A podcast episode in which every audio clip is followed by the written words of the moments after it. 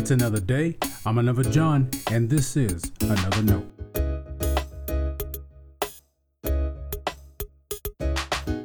Today's edition of Another Note is titled, How's Your Shoe Game? Our scripture reference today is 1 Timothy chapter 1, verses 12 through 20. As always, may the Lord add his blessing to the reading and hearing of his holy word.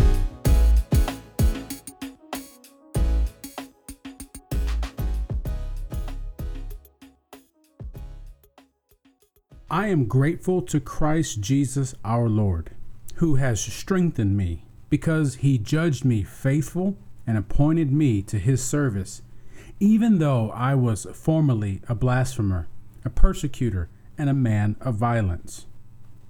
But I received mercy because I had acted ignorantly in unbelief, and the grace of our Lord overflowed for me with the faith and love that are in Christ Jesus.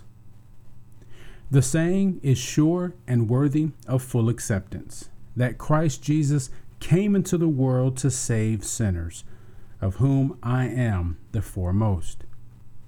But for that very reason I receive mercy, so that in me, as the foremost, Jesus Christ might display the utmost patience, making me an example to those who would come to believe in him for eternal life. To the King of the ages, immortal, invisible, the only God, be honor and glory forever and ever. Amen.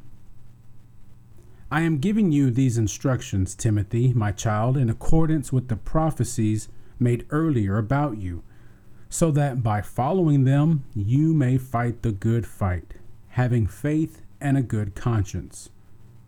By rejecting conscience, certain persons have suffered shipwreck in the faith. Among them are Hymenaeus and Alexander, whom I have turned over to Satan, so that they may learn not to blaspheme. This is the word of our Lord. Thanks be to God.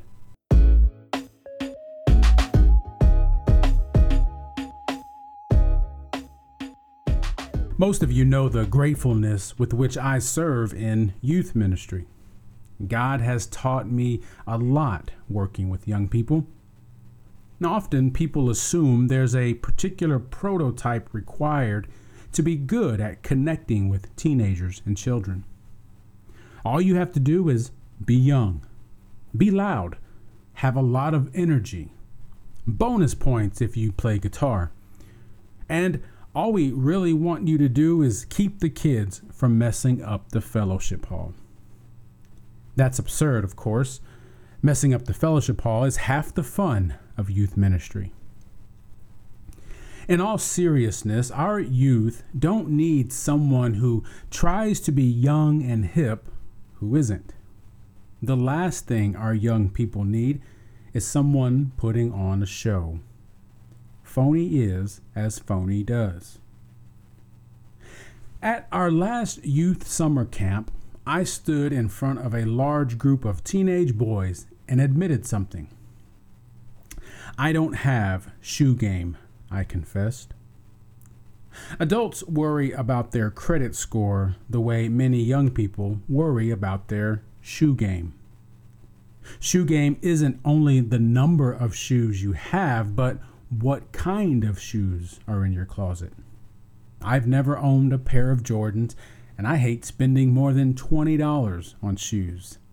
So if Shoe Game had a FICO like score, mine would be in the very poor range. I don't pretend to wow young people with my pop culture savvy illustrations. Besides, they think my music is old, and my jokes are lame, apparently. There are two things I gather young people believe about me. One, I love Jesus. Two, I love them. And how much more does anything else matter? I could be the quintessential, mythical youth worker. If I don't love Jesus, what am I passing on to the youth? If I don't love them, What's wrong with me? Sharing faith with young people is more about our attitude and less about our chic style. Way more. It's not even a close contest. It's assumed that Apostle Paul wrote 1 Timothy. Timothy was Paul's younger colleague who needed instruction and guidance to lead his congregation to faithfulness. Listen to this one bit of encouragement from chapter 1. I am giving you these instructions, Timothy, my child, in accordance with the prophecies made earlier about you, so that by following them you may fight the good fight, having faith and a good conscience. See, that is an attitude. Paul recognized Timothy's prophetic calling. He also wrote to encourage him, to prepare him to fight the good fight by and large, we only want to correct young people. We'd much rather set them straight than lead them in faith, or even worse, walk with them. I've seen it too many times to think otherwise. I saw it just this weekend. So here's why this is important. You may not have shoe game. Maybe you do. I don't really check.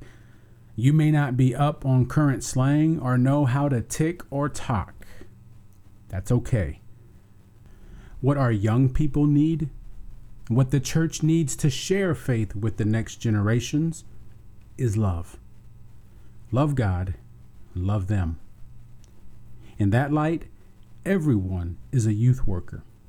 Everyone has a responsibility to be a part of the faith development of our young people. Don't hire out that to someone.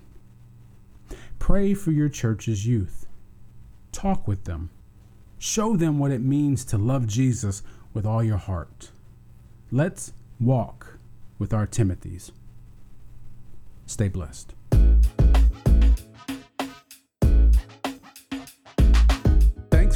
Supporting Another Note. This is our daily devotional. I'll keep writing and recording as long as you keep listening and we keep growing. If you ever find another note on iTunes or anywhere else podcasts are available, make sure to leave a review so others can join us. The easiest way to connect with me is online at anotherjohn.com. God be with you.